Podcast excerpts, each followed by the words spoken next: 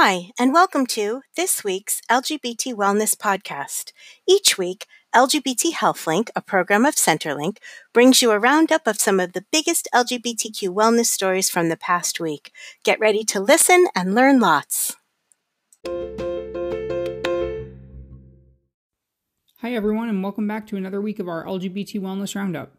Don't forget that you can go to blog.lgbthealthlink.org if you want to find a written version that has links to all the stories we're about to discuss. Let's go to our first piece of the week. What's the evidence on trans youth policies? The Society for Research in Child Development published a review of the evidence on how policies impact the health of transgender youth. It's a timely piece given the wave of anti trans youth legislation that has been making its way through state legislatures. Studies show that overall, transgender youth have higher rates of mental health issues than do their cisgender peers. However, these disparities are greatly reduced or even eliminated when students have access to gender affirming care, receive support at home, and are ably, uh, able to socially transition at school and in their communities.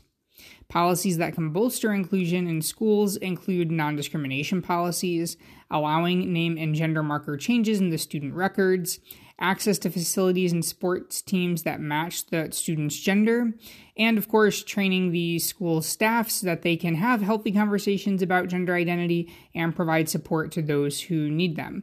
So, in other words, as is not surprising um, to advocates, the the type of laws that have been making their way through a lot of states, things that ban trans students from participating in sports, that prevent them from accessing gender affirming care, etc. Um, and even the, the Don't Say Gay bill that's been making its way through the legislature in Florida. None of these things have um, scientific evidence to back that they that they help youth. And again, not a surprise at all to, to those of us who who follow this field, who are affected by it, who who research in this field.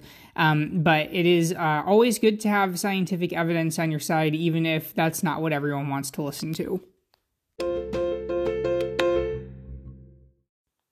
Next up, interesting factors tied to birth outcomes.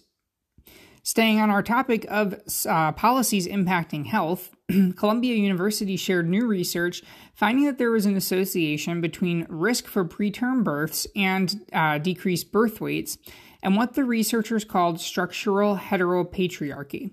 They defined this by looking at whether an area had positive or negative LGBT policies, whether they had good or bad reproductive health policies and funding, and relative equality or inequality um, regarding women's socioeconomic opportunity. They found that in areas with negative policies and poor opportunity, there was higher risk for these negative birth outcomes, you know, for, for uh, higher risk of preterm births and decreased birth weights. And these are issues that, of course, can lead to lifelong health problems um, for some who are who are born with them. Moreover, this uh, disparity, this issue is true regardless if someone felt personally affected by these issues or not. So, researchers say this is evidence that a lack of social equality and opportunity can impact health in ways that might not even be apparent on the individual level. It also shows that everyone stands to benefit um, from having a more inclusive society. And now, our next story non discrimination rule on deck again. In yet more policy news, WebMD reported that the Biden administration has proposed requiring insurers to not discriminate on the basis of sexual orientation or gender identity in the benefits that they offer to patients. Such rule had been included uh, in the regulations during the Obama administration. It was removed by the subsequent administration, and now it's back as a proposed rule again. Some insurers have voiced concerns that the rule could prevent them from limiting coverage based on what they say is um, is quote unquote evidence, or to limit costs from going up while advocates say it's necessary to prevent plans from not covering services for LGBT people that they cover for everyone else. And of course, we've had some examples of that on the podcast, things like fertility benefits for different sex couples um, that are totally different than the fertility benefits offered to same sex couples, or often in the case of trans healthcare, services that are covered for cisgender people that are banned for transgender people. So um, it'll be interesting to see if the rule gets reinstated, but certainly difficult difficult for for LGBT health advocates and LGBT folks to see this go back and forth every four to eight years. And next up, trans woman sues for jail assaults. Gay City News reported on a transgender woman who is suing the city of New York after being repeatedly assaulted in a men's jail where she is being held. Corrections officers did not intervene to help her during the incidents, her suit claims. And while she was temporarily moved to a women's facility, she was then moved back to a men's facility because of quote unquote security concerns. Violence against trans people facing incarceration is sadly not uncommon, and the city and state of New York have faced scrutiny for conditions there. Next up, incorporating pleasure into sexual health interventions. PLOS One published a study that found fairly little research on incorporating considerations of pleasure into sexual and reproductive health interventions. This is despite the fact that pleasure is obviously a major factor in sexual behaviors and decision making. Most of the studies that they found looked at higher risk populations, which generally includes LGBT individuals, and they tended to use uh, condom use as one of the outcomes to see how well the intervention worked.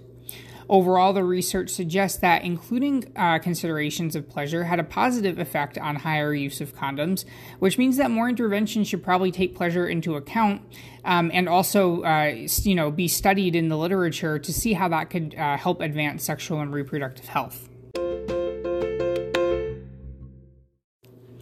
And our final story of the week looks at experiences of trans women in Brazil. Transgender Health published a study of trans women living in Rio de Janeiro and found that prior experiences of discrimination and violence were associated with having had symptoms of depression. While not surprising, the result is disturbing, especially given that a majority of participants had experienced violence, and nearly all, 96%, had experienced at least one instance of discrimination. Additionally, resilience seemed not to have uh, had helped as much in these experiences as one might hope. You can read the full study if you want to see how resilience kind of came into play here. Um, but you know, definitely, uh, you know, as with a lot of the research um, that we review here on the podcast, not shocking that someone who's experienced violence and discrimination um, would have symptoms of depression. But just a reminder, all of those policy changes that we discussed at the beginning of the podcast in several pieces, um, that those really do have a, a health impact because when they're not in place and when uh, discrimination and violence are are allowed to kind of run rampant, um, this is the outcome that we can expect on the health of our community. Well, that concludes another week of our LGBT Wellness Roundup. Thanks so much for tuning in. Don't forget that you can go to blog.lgbthealthlink.org if you would like the uh, links to any of those stories that we've just discussed. And I hope you'll subscribe to the podcast and tune in next week for a new edition.